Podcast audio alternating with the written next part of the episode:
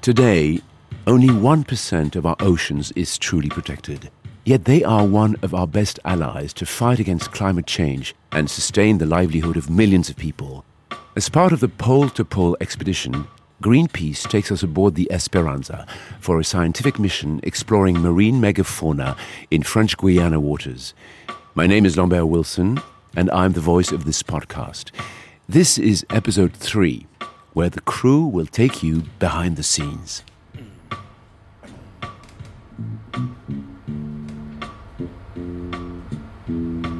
Okay, well, now we are navigating until the day 3 end. The current is a little bit strong, but we we are keeping it okay. We are on autopilot, keeping good.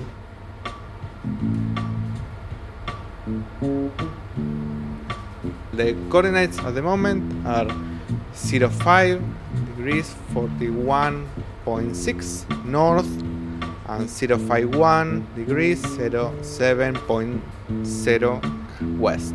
So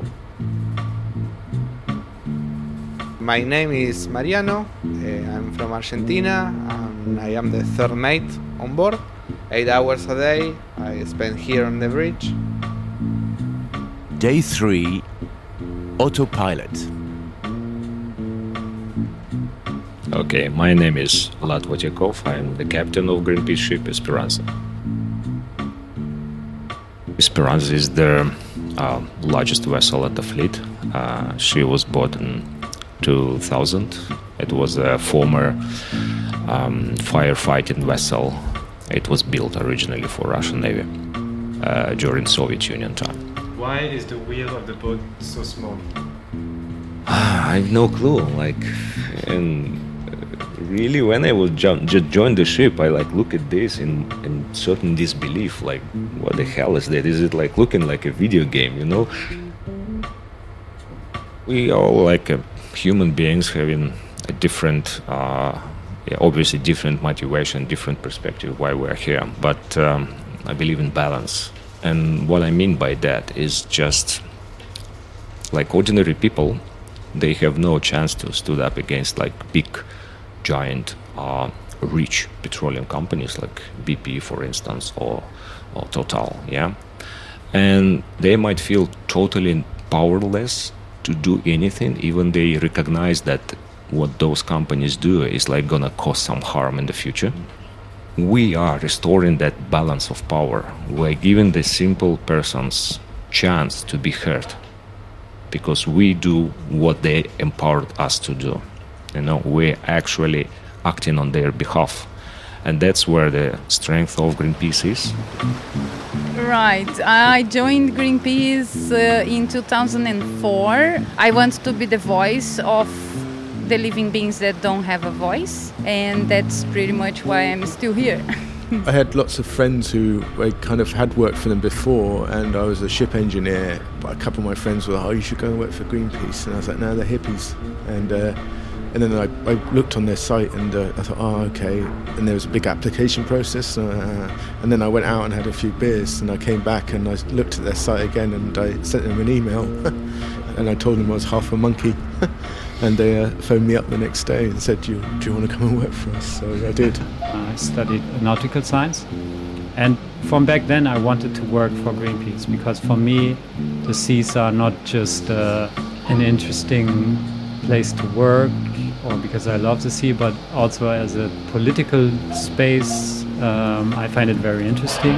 For me, the Greenpeace ships are like the heart of Greenpeace. We are in the front line. Um, not. Yeah. uh, yeah. I see that. okay. I feel that it's the heart of Greenpeace because there are so many people of different countries, of different backgrounds, working for the same cause. And I feel that that is what Greenpeace is all about just a group of people that is trying to do something to protect the planet. There is the one small turtle here, which is uh, ah, like here, which call Otto. So basically, um, what does it mean? You know that this device co- called autopilot. So you, you see how it sounds, uh, autopilot. Yeah, so the, the turtle is actually piloting the vessel.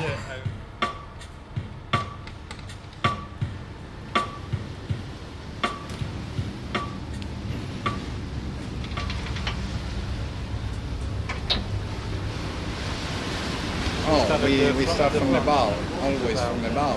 Top to bottom. Have a nice tour. Okay, salut.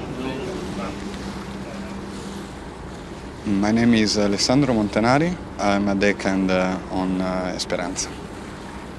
All my life I spent it at sea, so I'm very, very strongly connected with it. Now we are in the bow, uh, which is uh, the most forward uh, part of the ship, the most quietest uh, place uh, on the ship actually. We are here at the Portland store. With Greenpeace, I started to work uh, five years ago. After uh, many, many years uh, as a volunteer, as activist. And uh, these are uh, the water tanks. Eventually, I had uh, the opportunity to, to join uh, the, the ships. Then uh, we have another very important room, which is the soap locker. Every one of us, we love this ship. You cannot stay for three months in the middle of nothing, away from your family, not loving what you're taking uh, care of. Next stop, we can uh, go forward this side. Uh, we're moving uh, aster.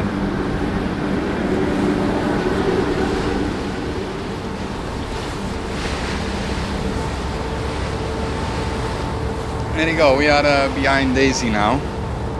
It's uh, one of uh, the ribs we have on board Esperanza. Uh, she's a jet uh, boat, military grade, in Italian, but also in, uh, in, uh, in English. And the boats have a female name, just because probably in the past uh, were uh, only men uh, uh, sailing, which is not anymore nowadays reality, fortunately. It's a testimony of the relationship uh, between uh, the worker and uh, the piece of equipment uh, on which he's working. Very personal and emotional relationship.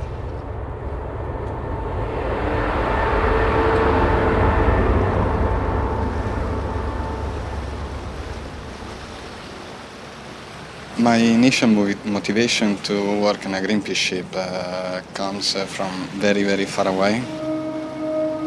Um, I lost my, my parents when I was very young. I was uh, five years old. So I have not much memories of them. But one, it's pretty clear.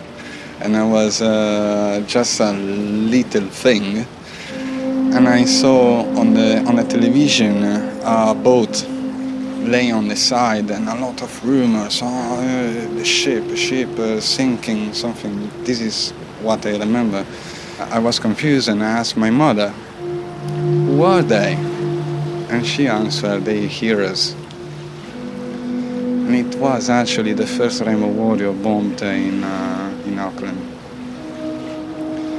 So yeah, since when uh, since I was a child, uh, I had my school book uh, with uh, with the cover of Greenpeace. I always admired what uh, what uh, this organization made through the years. There's been always secret desire to to become part of it.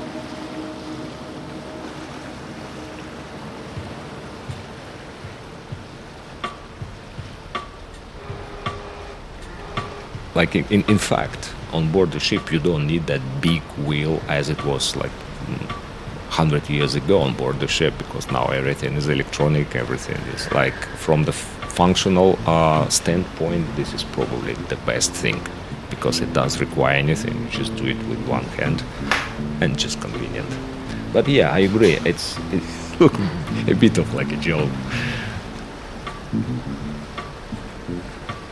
Some of our listeners may wonder, but what are the exact dimensions of the Esperanza's wheel? Can it really be that small? Is it really true that only a turtle can sail her? If you are one of those curious listeners, follow your sense of adventure and find your answers on the Greenpeace France Instagram, Greenpeace underscore France. This podcast is made possible by Greenpeace France and directed by Antoine Bertin. Voices by Lambert Wilson, Mariano Rauleti, third mate, Vladimir Votiacov, captain of the Esperanza, Ana Paula Maciel, bosun, Jaqueline Zamora, deckhand, Ian Rogers, third engineer, and Alessandro Montanari, deckhand. Music by Alessandro Montanari and Renato Rinaldi, recorded on board the Esperanza. If you like this podcast, do not hesitate to let Greenpeace know by leaving us a comment and a good rating wherever you find your podcast. Your support is key for protecting the oceans. On the next episode, the Esperanza crew stumbles upon the discovery of the Amazon Reef expedition.